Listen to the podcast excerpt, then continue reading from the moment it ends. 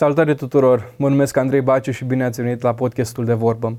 Un podcast despre Dumnezeu, discuții pe teme diverse și mărturii alături de oameni faini și dragi inimii mele.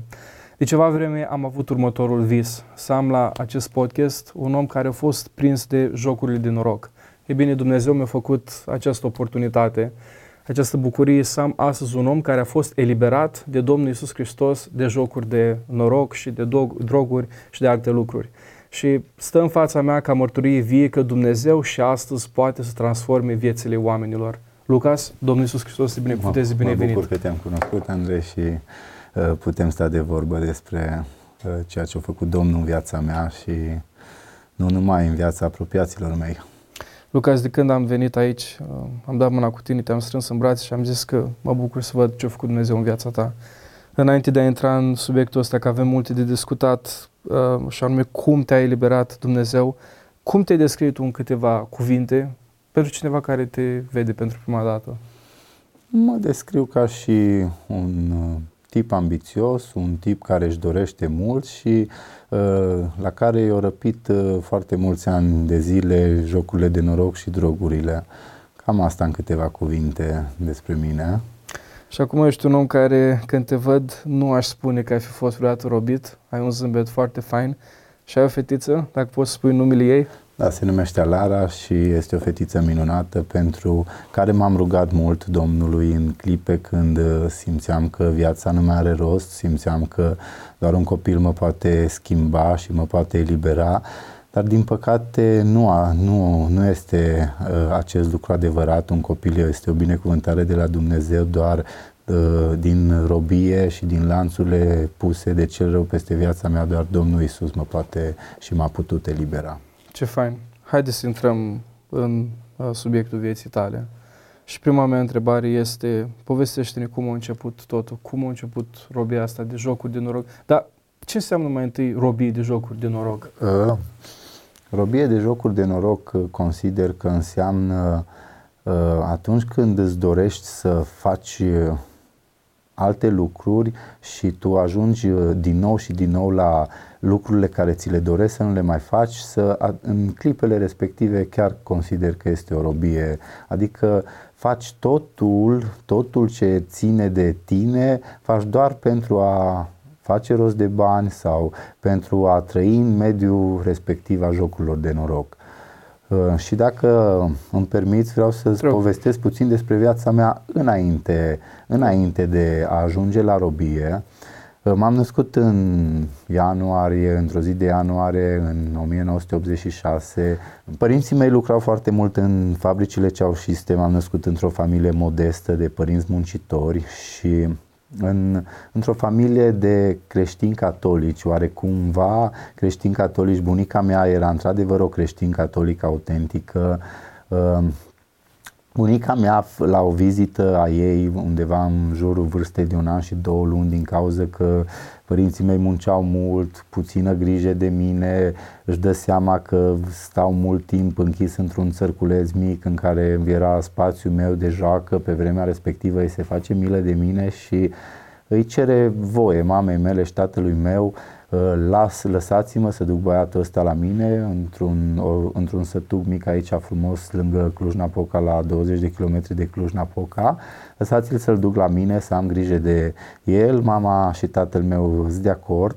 Bunica mă ia și mă duce în satul unde am copilărit. Au fost pentru mine cei mai frumoși ani din viața mea. Adică, dacă stau și mi-amintesc, am început chiar să scriu o carte despre viața mea și Dumnezeu mi-a pus pe inima asta. Și când am început să scriu în carte, atunci mi-am dat seama că pentru mine oricum copilăria oricărui om e una deosebită și cei mai frumoși ani din viața mea, dar consider că chiar au fost cei mai frumoși ani ai vieții mele. Adică într-un sat minunat în care oamenii se cunoșteau fiecare cu fiecare, își dădeau bună ziua, se salutau, se respectau fiecare cu fiecare și pe lângă că se respectau oamenii între ei, respectau și animalele. Adică era o combinație perfectă între omul lucra pământul cu animalul, avea grijă de animal, deci, pentru mine grădina Edenului, consider în primii 6 ani de viață. Tot în perioada respectivă, bunica mea, fiind o creștin catolic autentic îmi vorbește foarte mult de Dumnezeu, adică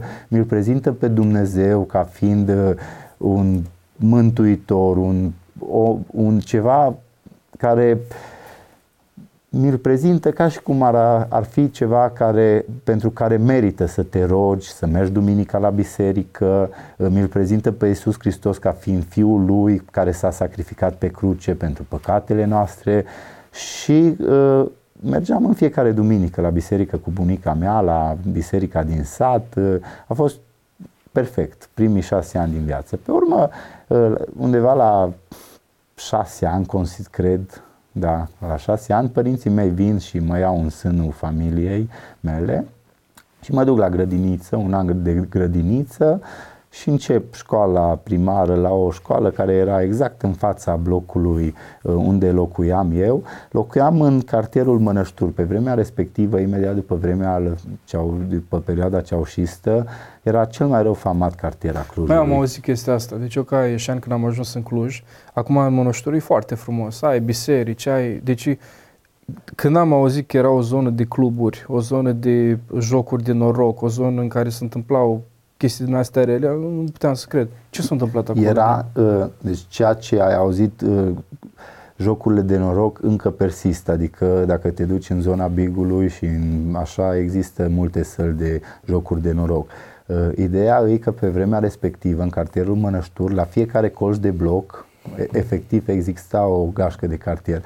Adică tu, dacă nu erai din cartierul Mănăștur și traversai cartierul de la un cap la altul seara, în perioadele de iarnă, după 6:30 seara, când începea să se întunece vara, după 11 noaptea, nu treceai prin cartier fără să iei măcar o bătaie. Deci așa, da, așa era cartierul și cumva tendința venea de la găștile mai mari, băieții mai mari. Eu, pe vremea respectivă, fiind foarte mic, adică mic fiind 7 ani, am început să ies și eu pe afară, prin fața blocului, să încep să-i cunosc pe băieții mai mari care deja se adunau seara. Eu deschideam seara geamul, mă uitam de pe geam, vedeam o gașcă în fața blocului la mine și încet, încet curiozitatea a fost stârnită în mine, să ies și eu seriile pe afară și am început să ne adunăm ăștia care eram mai mici, de vârsta mea eram mai mulți băieți, 15-20 de băieți, să începem să nu mergem nici noi seriile la 11 vara acasă și la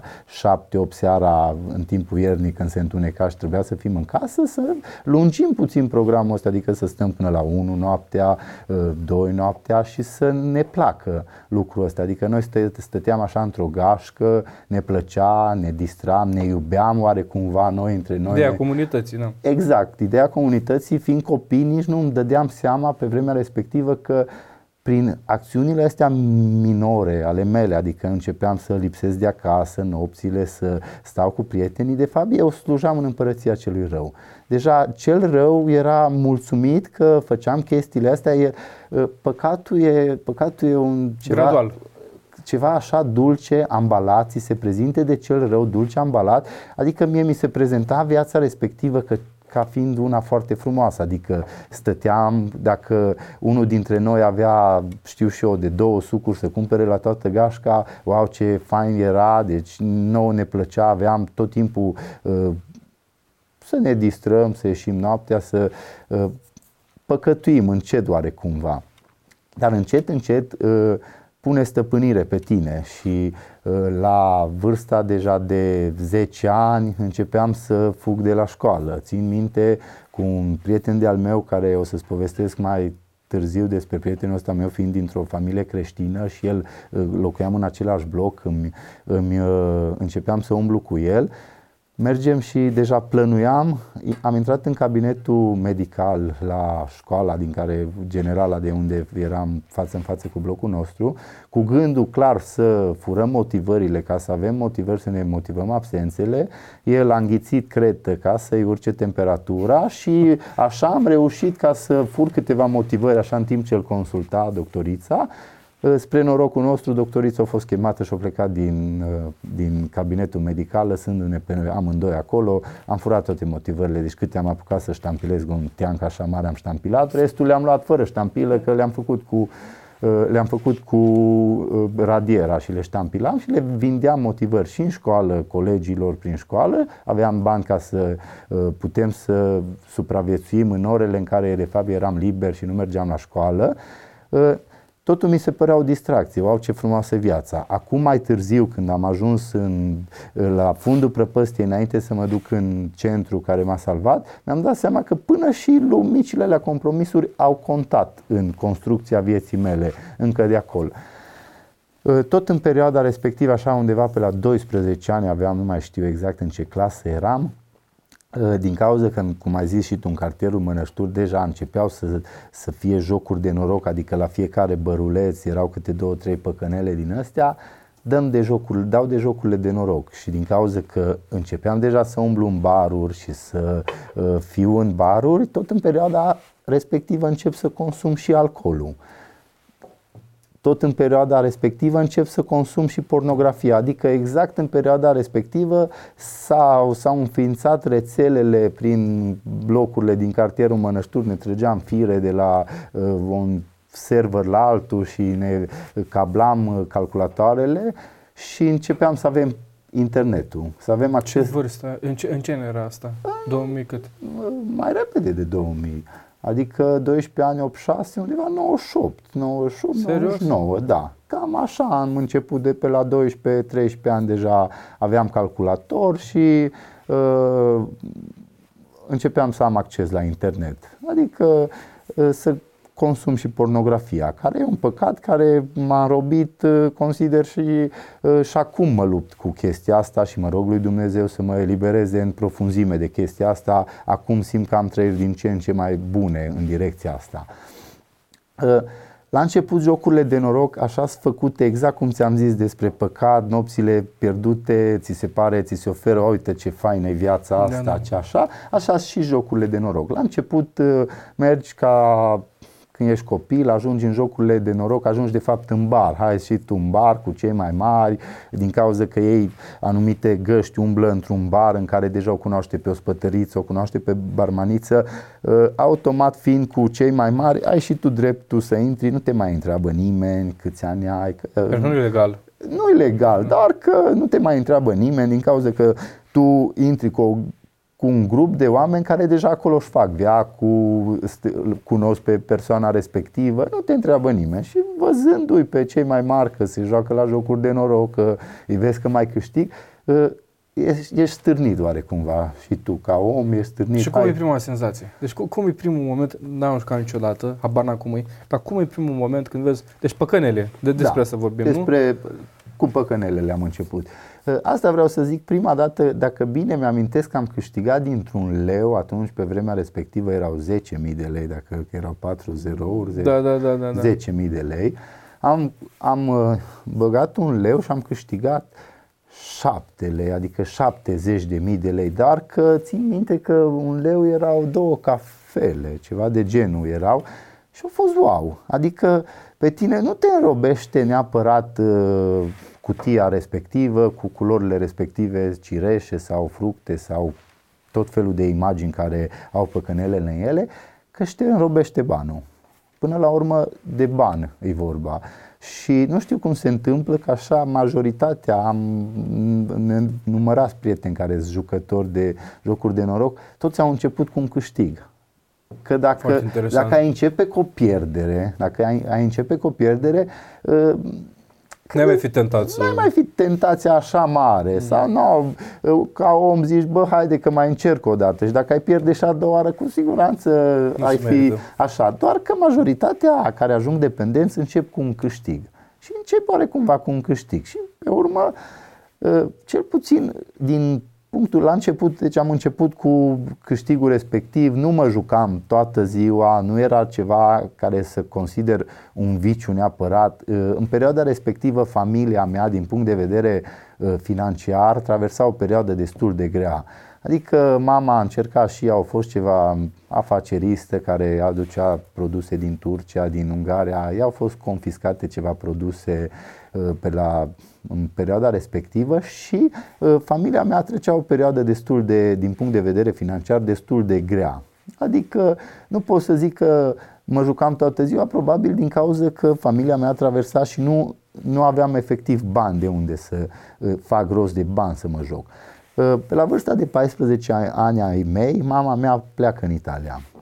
Atunci ceva în sufletul meu se întâmplă și de acolo încolo nu dau vina nici măcar o secundă, pentru că deja viața mea era începută, eram în împărăția celui rău, nu dau vina deloc pe mama mea pentru felul cum mi-a decurs viața, doar că eu eram un băiețel foarte mămos, adică încercam, țin minte și la 12-13 ani cu totul că umblam într-o gașcă de cartier când mama mea avea timp și mergea la prietene de-a ei în vizită sau așa, tot timpul mă ceream cu ea, haide vin și eu mama și așa. Mama a plecat undeva la 14 ani a mea în Italia și oarecumva am luat-o așa pe o pantă, numai fiind mama mea lângă mine, pe care eram foarte afectos de ea, m-am refugiat foarte, foarte tare în gașca, care o cunoșteam, eram prieteni, umblam deja în gașca respectivă, dar oarecumva direcția mea de afecțiune s-a dus absolut spre gașcă.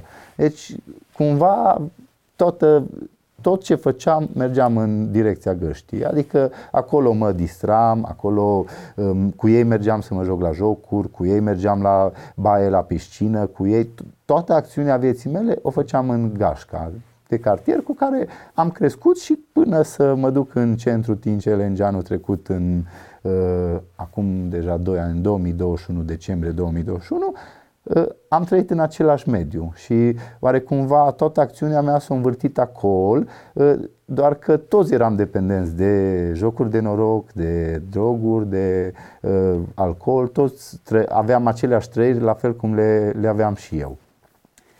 Și în perioada aceea, imediat după ce a plecat mama mea în Italia, descoper un alt joc de noroc care pune mai mare stăpânire pe mine. Ulterior citesc foarte mult despre viciul respectiv, îi trecut pe internet ca fiind mai periculos decât heroina, care e cel mai periculos joc, ruleta.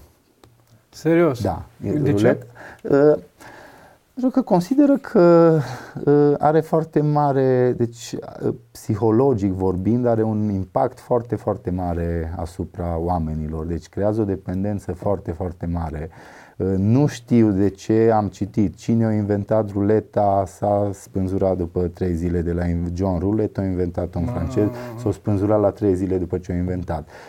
Numerele de pe ruletă de la 0 la 3, 6, dacă adun toate numerele de pe ruletă dă suma de 6, 6, 6. Deci e dispozitivul ăla care are roșu, negru? Exact, și are numere 3, 6. Și care e principiul? N-am știut niciodată, deci de asta întreb. Cum? Deci că am văzut că este o minge acolo. Da, ea se învârte, pică într-un număr, tu pariezi pe numerele care le vrei. Poți să pariezi pe toate numerele de pe ruletă. Ideea e că cu cât pariezi mai puține numere, nu? Cu atât ai șanse să câștigi mai mult, nu mai mari, să câștigi mai mult. Adică ruleta te plătește de 36 de ori, adică tu dacă pui 100 de lei câștigi 3600 de lei, dar practic te plătește numai de 35 de ori, că 100 de lei e investiția ta, ai pariat 100 de lei pe un număr, câștigi 3600, dar... Dar pe câte, întrebare, de exemplu, eu spun că mă interesează numere de la 0 până la 100, ai zis că sunt. Nu, de la 0 până la 36. 0, 36. Eu pot să pun, de exemplu, 4, 10, 12 și 20. Acum, când merge ruleta, cum câștig? Dacă am câștigat. Dacă îți cade pe numărul care l-ai pariat. Deci dacă îmi cade pe unul din ăla, eu iau 30... Ori 36 cât ai pariat, că poți paria un leu să câștigi 36 de lei. Okay. Dar sună tentant. Păi sună foarte tentant și ideea e că pune așa de tare stăpânire pe tine că câștigi sume mult mai mari decât la păcănele, adică în sensul când câștigi cu adevărat la jocul respectiv, câștigi sume mai mari. Cât a fost cel mai mare cât ai câștigat? Să știi că chiar m-am gândit așa un pic de la viața mea, nu știu, am câștigat undeva la 25.000 de lei, cred că cel mai mult, adică 5.000 de euro cel mai mult la un joc efectiv de ruletă sau de păcănele, pentru că am câștigat puțin. Da, dacă, la cât ai băgat. La cât am băgat. Dar dacă spui doar asta la unul care aude acum, spui, da. Bă, da. O viață. Am câștigat sume mai mari la Poker Texas, dacă știi jocul, am câștigat mână de 13.000 de euro la Poker Texas, care am simțit că am câștigat. Doar că orice joc ai juca și oricâți bani ai câștiga, cu cât câștigi mai mult, cu atâta pierzi mai mult. Cu cât câștigi mai mulți bani, cu atâta petreci mai mult timp în cazinouri. E o chestie... Dar ca regulă, iartă-mă Lucas, e ceva bazat pe noroc, nu e bazat pe o anumită schemă, inteligență, dar e și inteligența acolo practic. La rulete și la păcănele nu e inteligență, pokerul e altceva, deci pokerul ăsta Texas e multă matematică în el, e un procentual și de noroc, dar e multă matematică, e altceva, doar efectiv păcănelele și ruleta e un joc care ca și jucător pierzi. Deci nu ai cum să câștigi, nu există jucători. Există jucători care câștigă, gen cum ai zis că ai fost în Las Vegas, ai vizitat un casino și poate din întâmplare ai vrut să pariezi. Știu și eu. Eram acolo ne-a dus un frate de la biserică și am mers să vizităm. N-am jucat nimic, că am zis că nu mă atrage, nici de curiozitate. Dar când ne uitam, deci, băi fratele meu, deci parcă erau sedați oamenii. Deci puneau, se enervau, dădeau cu pumnul, după aia iarăși puneau și lângă ele veneau niște din astea chelnere care să le mai aduc cu ceva, să întrebe mai doriți un alta și totul e făcut acolo să crezi că e zi. M-am uitat, era ora 8, mă uitam pe cer și am zis, nu ar trebui să fie noapte. Și când m-am uitat atent deasupra aveam cerul, dar nu era cerul adevărat, era cerul pictat. Deci totul e făcut acolo să te conectezi, psihologic vorbind, muzica. Și parfumurile, în anumite parfumuri, în anumite cazinouri, există puțin substanță drog, dar în cantități foarte mici, chiar în gheața din băuturi, pentru a fi prins de tot ce se întâmplă. Nu există cazino nicăieri în lumea asta în care să existe ceas pe perete, nu? Deci nu vei găsi niciun cazino în lume. Da, n-am remarcat asta. Nu există cazino, tocmai ca să treacă timpul și tu să rămâi cât mai multe ore. Nu-ți vorbesc despre asta că managementul la cazinouri complex, e amplu, îs controlate jocurile, mai ales păcănelele au procentuaj de pe calculator care le pot pune cât ce sumă să dea afară din cât au încasat. Nu vreau să vorbesc despre asta că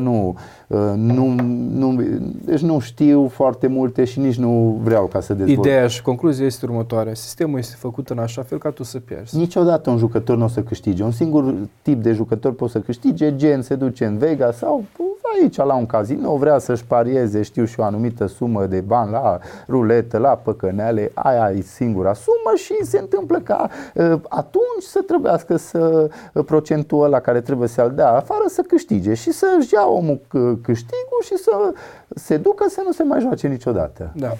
Al doua oară când ai mers în casino, deci ești pierzător. Ca joc de durată, de anduranță, ești pierzător. Nu ai cum să fii câștigător.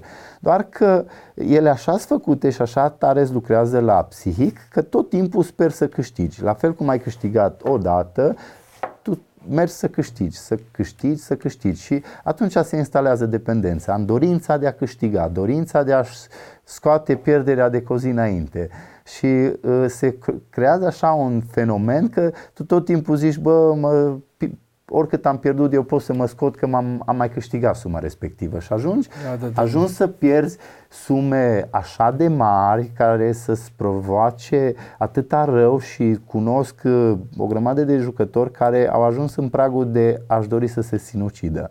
Eu nu am ajuns acolo și o să-ți povestesc în mărturia mea mai târziu că am fost destul de ambițios și am făcut destul de mulți bani.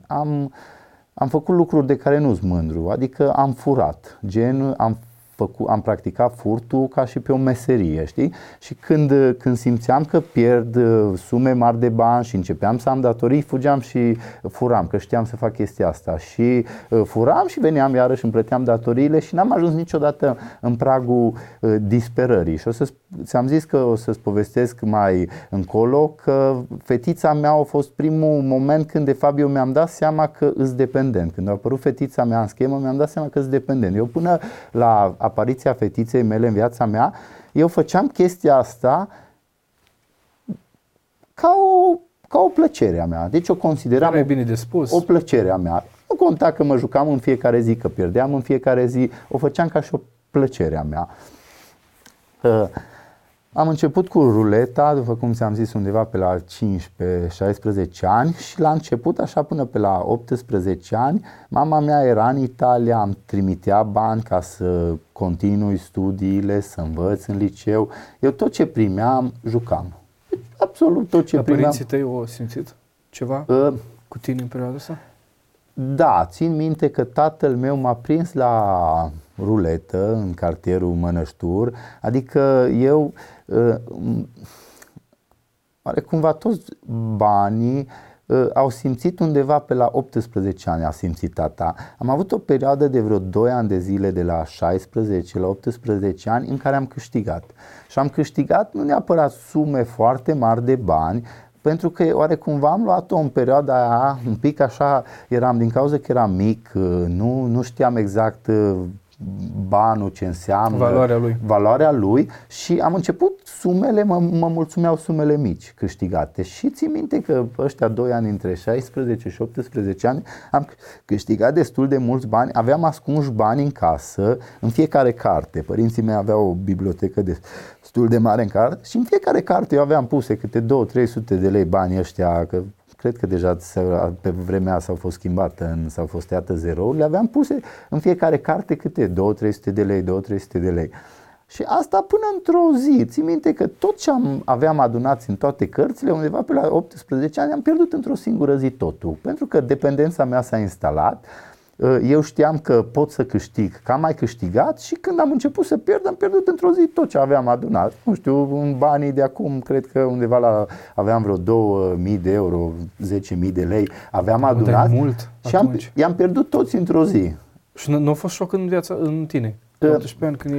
Oarecumva nu a fost șoc și în momentul când i-am pierdut, îmi aduc aminte perfect de moment, mergeam spre casă și ziceam, da, de acolo am câștigat, de încolo de bani.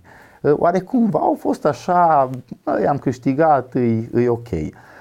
Și în perioada respectivă țin minte că am început imediat după aia să dispară sume, adică tot ce îmi trimitea mama jucam. Fondul clasei, mi-am cerut bani pentru fondul clasei, eram în clasa 12 la 18 ani, de la mama, de la bunica, de la mătușa, am cerut de la toți atunci în clasa 12 pe lângă fondul clasei, poze, așa, oarecumva am cerut de la toți și atunci și-o dat, cred că seama tata vorbind cu mama, cu bunica, cu mătușa, că uite mi-a cerut și m-a prins să-mi aduc aminte la rulete, adică eu mă jucam, înjuram că nu mi-o da numărul și din spate a venit tata și mi-a dat o palmă și eram cu un prieten și prietenul respectiv nici nu conștientiza că e tata, cine mai să-l batem și după asta e bă tata și oarecumva el a ieșit afară din locul și a rămas să mă joc și a intrat iarăși înapoi. Haide odată, ce faci? Stai ca să văd dacă îmi dăm pariu, am argumentat eu, deci eram așa prins de cel rău și de așa că nici nu conștientizam că tata meu suferă sau deja eu cumva o luam că e viața mea, fac ce vreau cu ea. Și în perioada respectivă am început să consum drogurile. Un alt viciu și o stăpânire a celui rău peste viața mea. La început am început cu o țigară de marihuana, că majoritatea consumatorilor de droguri așa încep. Cu o țigară de marihuana. Marihuana, mai ales în zilele noastre, e prezentată ca de multe ori ca ceva, un drog de mic risc, în o grămadă de țări europene e legalizată, te distrezi, tratează cancer, râzi. Oarecumva eu înainte să consum, eu am auzit despre marihuana, genul ăsta de vorbe. Eu sincer, țin minte, am consumat prima dată undeva în luna septembrie, dar deja eu îmi doream de prin la început de anul respectiv, îmi doream, vai că abia aștept să consum și eu marihuana, că am auzit că ce fain e, oarecumva am căutat senzația. În momentul când am consumat-o, așa de tare mi-a plăcut că a doua zi deja vreau să mai consum următoarea țigară și așa de tare mi-a plăcut și m-am dus într-o degradare din asta că din septembrie până în decembrie am consumat toate drogurile în afară de heroină. Heroina oarecumva Știam despre el. Ți-a frică? Da, știam despre el că e un drog foarte periculos. Am citit pe internet puțin despre el, am văzut ce efecte are la cei din București și am fugit totdeauna de el. Nu zic că bună parte din viața mea nu am avut acces, nu am auzit. Aici la Cluj nu se știa despre heroină și nu aveam acces. Nu știu dacă aș fi avut acces, dacă aș fi refuzat-o, doar că știu că nu am fost să caut așa ceva, să mă duc după așa ceva. Și atunci, în perioada aia, drogurile, deci am consumat prima țigară de marihuana, am consumat prima linie de cocaină, primele pirule de ecstasy, așa se numesc pastile de ecstasy în vocabularul de stradă și a consumatorilor se numesc pirule. A fost o plăcere mare pentru mine, adică începeam să, deja eu dinainte umblam în discoteci, consumam alcool, umblam în discoteci și atunci imediat cu venirea drogurilor în viața mea totul se schimba, deci plăcerea era mult mai mare, discotecile mi se păreau mult mai frumoase ca și până atunci, alcoolul are cumva după ce bei îți întunecă creierul, vezi totul mai negru și mai nervos ești și așa, drogurile cumva îți deschid ochii, zâmbești mai mult, starea de bucurie e mult mai ridicată. Doar că știi ce se întâmplă? În momentul când consum droguri și bucuria asta e ridicată, noi suntem făcuți, suntem oameni, așa suntem făcuți ca să avem un grad de bucurie și un grad. În momentul când tu abuzezi de gradul ăla și prin droguri îți ridici gradul de bucurie, imediat după consumul de droguri, vorbesc dintr-o seară în care te simți foarte bine, câteva zile la rând, pe urmă ești foarte trist, foarte... Foarte interesant. Deci într-o seară în care te simți wow... După aia ești la pământ? Urmează, da. Asta e pentru orice consumator de droguri. Urmează zile întregi.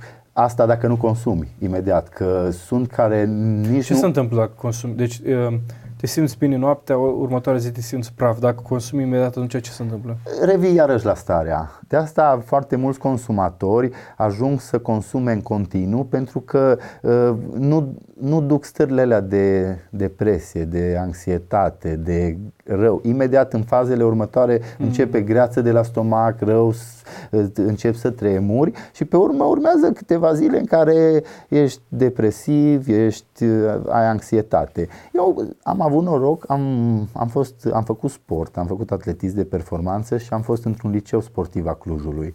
Și mi-a plăcut sportul toată viața mea și acum practic mă duc la sală, fac alergare de 3 ori pe săptămână și oarecumva consider că m-a ajutat foarte mult în viața mea de dependență a drogurilor sportul. Adică eu în momentul când începeam să am stările respective de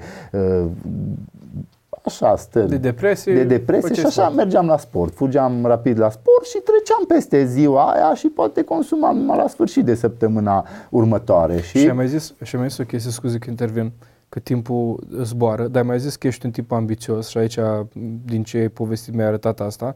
Când a fost momentul cel mai jos în care ți-ai dat seama și ai conștientizat că nici sportul nu te ajută, nici ambiția ta, nici faptul că ești luptător nu te ajută și că ai nevoie de Isus? Când a fost cel mai... Anul trecut. Deci anul trecut, în 2021, că acum suntem 2023, da, deci da, 2021. În 2021 am avut un an dezastros din punct de vedere financiar, în care am pierdut, adică au fost ani în care am pierdut sume mult mai mari de bani, dar în perioada respectivă, cum ți-am zis, furam din țări străine, făceam destul de mulți bani, îmi permiteam. Ei, de când a venit fetița mea pe lume din 2017, am zis că nu mai vreau să mă duc departe de ea, nu mai vreau să fur, am încercat să mă angajez, am avut câteva joburi în perioada respectivă.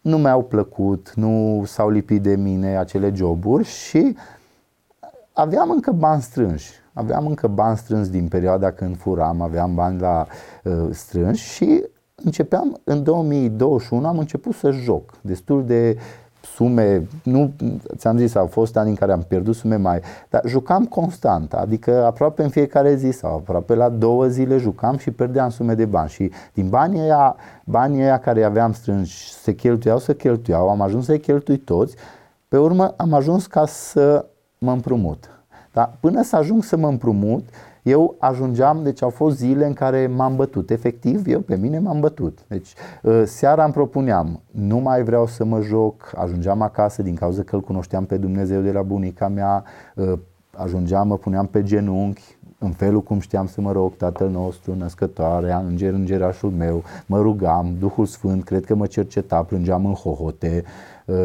mă băteam încă o dată, după ce ajungeam acasă și îmi ziceam rugăciune, mă băteam încă o dată, bă, ce am făcut, uite, iarăși m-am jucat, iarăși am pierdut suma ce mi-am propus aseară, îmi ziceam bine, gata, din acest moment stop la jocuri, stop la droguri. Automotivare, da, poți, da. Mă trezeam dimineața, primul lucru, deci se întâmpla o chestie de genul, parcă ceva îmi ștergea toată mintea cu buretele, ca și cum e o tablă scrisă în care ai pasaje motivaționale pe tabla respectivă, doar că le scrii seara, dimineața parcă cineva le ștergea, era tabla era goală. Începeam iarăși ziua. Primul lucru, mergeam în căutam droguri, adică droguri în sensul marihuana la început ca să-mi încep ziua, să mă pot simți relaxat. Imediat după marihuana îmi trebuia deja, 2021 a fost dezastros din punctul ăsta de vedere că îmi trebuiau și drogurile mai tare, adică cocaină și sunt tot felul de amfetamine în Cluj, se găsesc tot felul de amfetamine, îmi trebuia să consum ceva ca să fiu mai fresh și imediat treceam la jocurile de noroc. Și iarăși ziua era ca și ziua dinainte. Exact. Și toată acțiunea 2021 a fost concentrată efectiv pe droguri, jocuri și depresii seara. Droguri, jocuri, depresii seara. Deci am ajuns în 2021, mergeam aproape în fiecare duminică, dacă nu a doua duminică, la biserica care o frecventam, o biserică catolică din centrul Clujului. Mergeam, mă puneam pe genunchi duminica, plângeam în hohote, Doamne te rog, știu că doar Tu poți, știu că... Și erai sincer. Eram sincer, da. Cu siguranță eram sincer, chiar îmi doream schimbarea. Deci e o chestie care, cel puțin din punct al jocurilor de noroc, a drogurilor, a fost o chestie că îmi doream să mă schimb din punctul de vedere al drogurilor pentru fetița mea și pentru familia mea. Nu neapărat că nu-mi făcea o plăcere să le mai consum. Aș minți să zic asta, doar că din punct de vedere al jocurilor de noroc eram cu siguranță sincer că nu mai vreau să mă joc și totuși eram prins, așa de tare eram prins că reluam, ți-am zis, în fiecare zi același tipar, același obicei, același lucru îl făceam.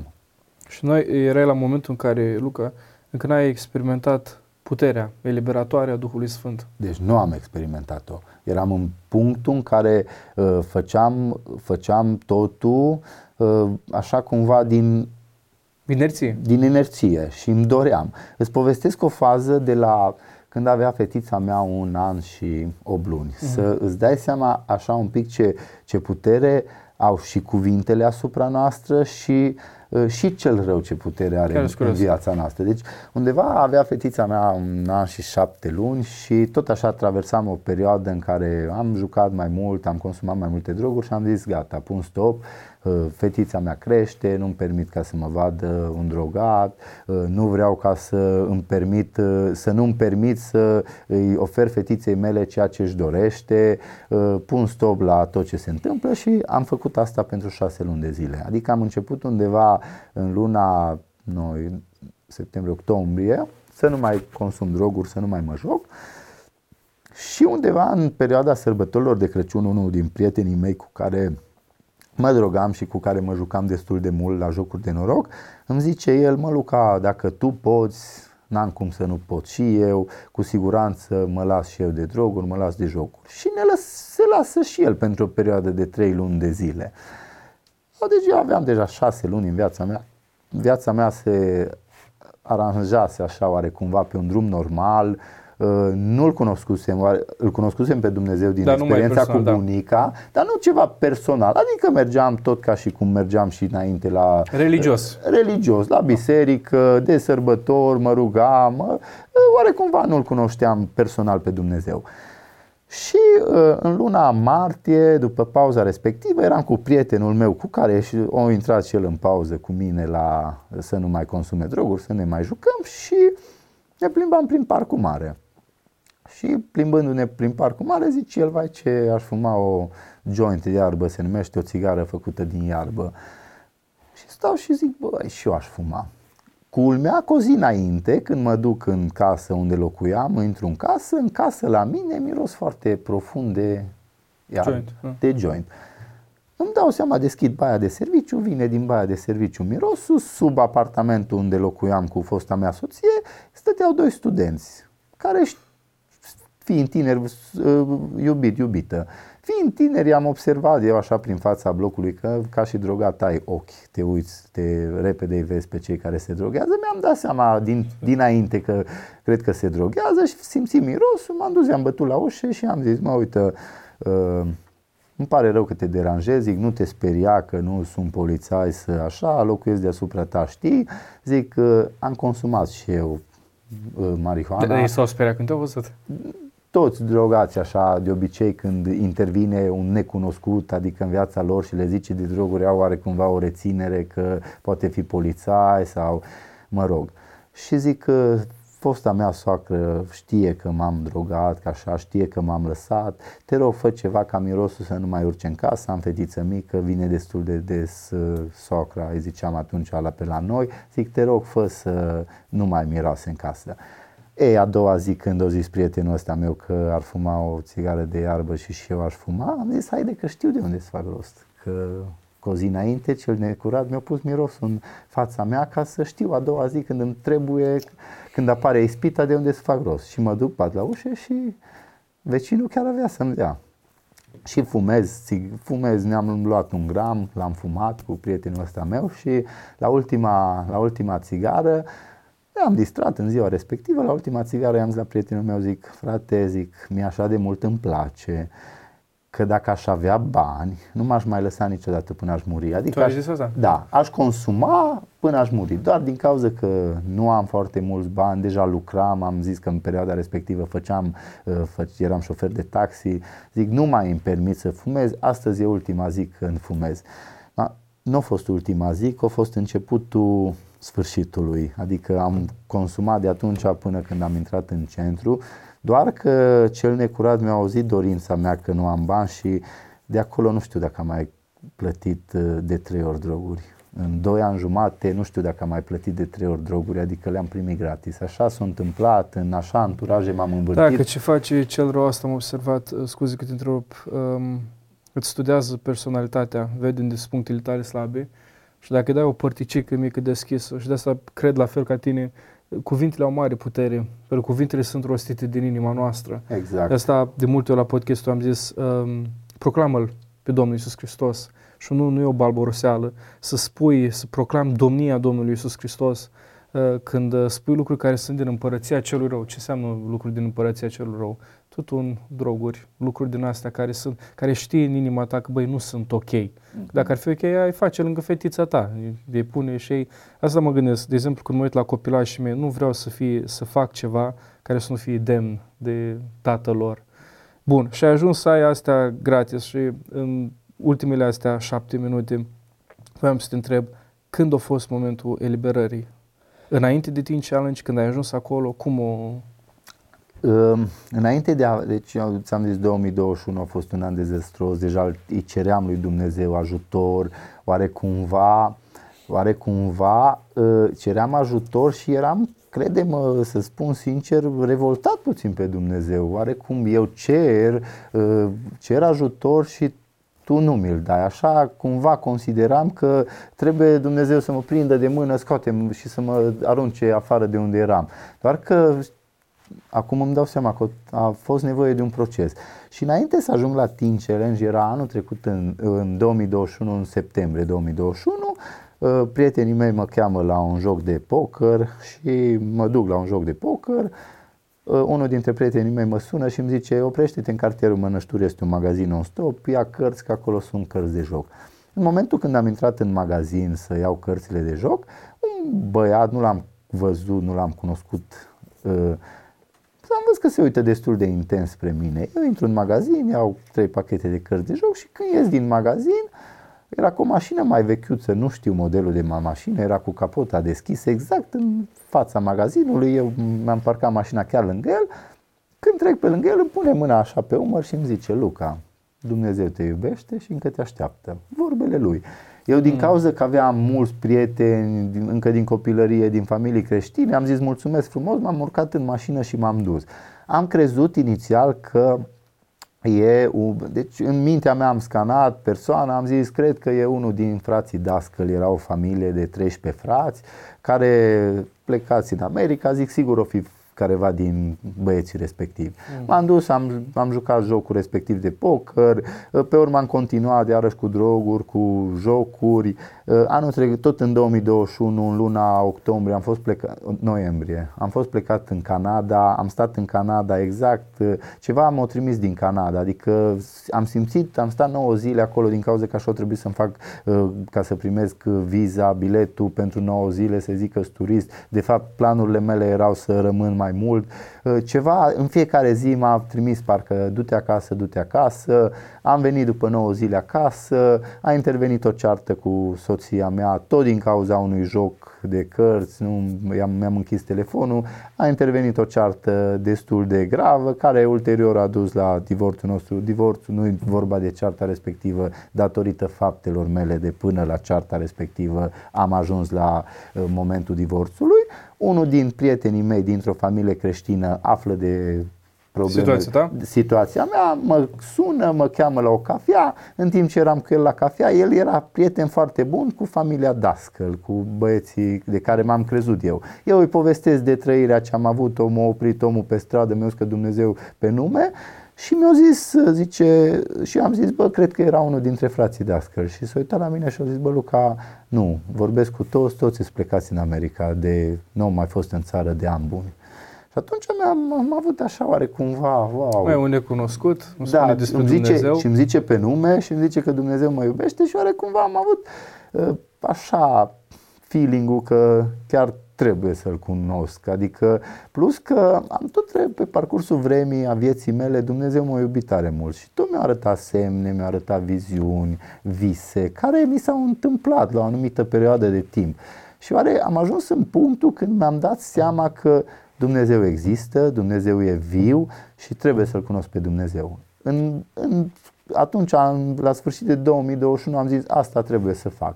Prietenul ăsta cu care m-am întâlnit la cafea îmi prezintă centrul Teen Challenge, pe vremea respectivă exista numai la București, acum există și la Cluj.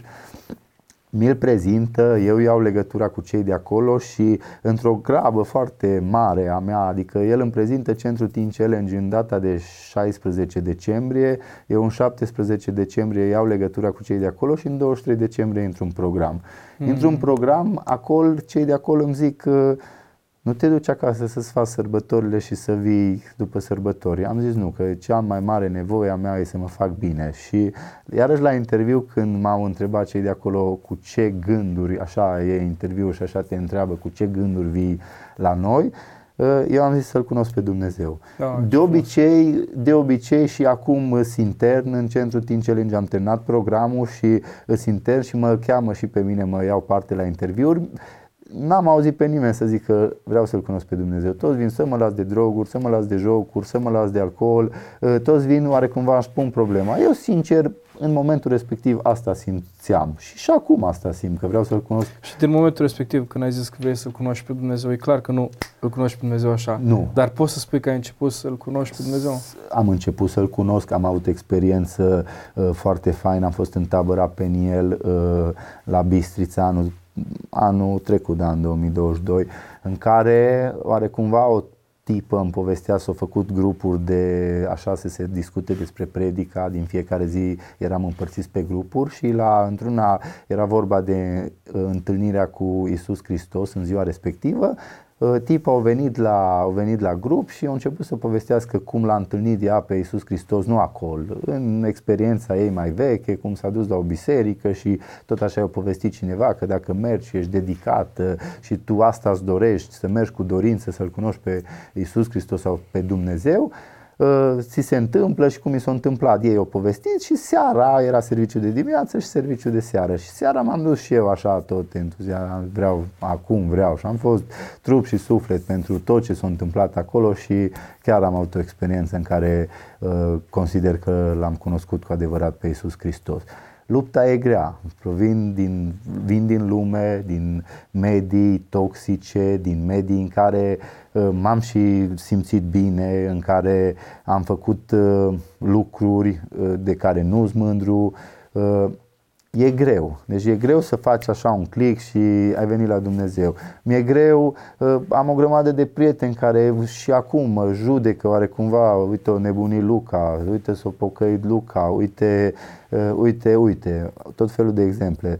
Doar că ceea ce mi-a oferit Dumnezeu pentru mine, pentru viața mea, în 2022, când în timp ce mă aflam în centru, am trecut printr-un divorț, oarecumva lucruri care ar fi trebuit să mă frământe, pe mine m-au liniștit, lucruri care doar Dumnezeu le poate face. Da, uite, când zice acolo Domnul Iisus Hristos că vorbește despre calea către cer, foarte important, calea nu este largă, ci este strâmtă, ceea ce implică faptul că va fi o luptă. Ți-aș pune în următoarele 30 de secunde, aș aștepta un răspuns la asta, la următoarea întrebare. De ce Iisus? Consider că doar... M-a impresionat, am citit acum de când, am mai citit odată Biblia până să ajung la centru Teen Challenge. Aici la centru Teen Challenge se citește Biblia obligatoriu în fiecare zi, 20 de minute dimineața, 20 de minute seara. Ceea ce m-a impresionat din toată Biblia, mă impresionează persoana Domnului Iisus. Ca să faci un sacrificiu, adică să-ți dai tu singur viața, adică pur și simplu și-a dat viața pe cruce, putea să fugă și din grădina Ghețiman. Adică cei când au venit să-l aresteze, el se ruga deasupra ucenicilor. Ca om putea să fugă, avea grădina, putea să fugă să nu-l prindă. Domnul Iisus s-a dus ca și un miel la ei, a oferit la ucenici, le-a cerut să fie pașnici, l-au luat, s-a dus și-a dat viața pentru noi. Adică pentru generațiile care au urmat, el și-a dat viața și consider că doar prin el poți să fii cu adevărat eliberat. Printr-un om și nu om, că e Dumnezeu, parte dumnezeiască, Iisus Hristos, doar prin el poți să fii eliberat, mântuit, transformat. Și transformat cu adevărat. În rest nu există transformare, există multă, poți să fii ambițios. Dacă te uiți în dependențe, în termen medical, despre o dependență, când se zice abstinent pentru 3 ani sau nu zice s-a vindecat de 3 ani de dependența respectivă, zice abstinent. Pentru medici nu există recuperare în astfel de dependențe de droguri, de jocuri de noroc și de alcool. Nu prea există, medical nu se vorbește și de asta consider că doar Domnul Iisus Hristos poate să-ți aducă o vindecare totală a problemelor de genul acesta, dependențelor. Luca, vreau să mulțumesc din suflet. Mă bucur că am discutat și am putut mărturisi ce a făcut Dumnezeu și Iisus Hristos în viața mea. E cel mai important lucru. Domnul Iisus te binecuvânteze în continuare. Amin, amin. Dragi ascultători, dragi telespectatori, ați ascultat o viață care a fost schimbată de Domnul Iisus Hristos, eliberată, transformată, și asta poate să facă Iisus și pentru tine. Te aștept și data viitoare la un nou episod din De Vorbă Podcast. Până atunci, toate cele bune!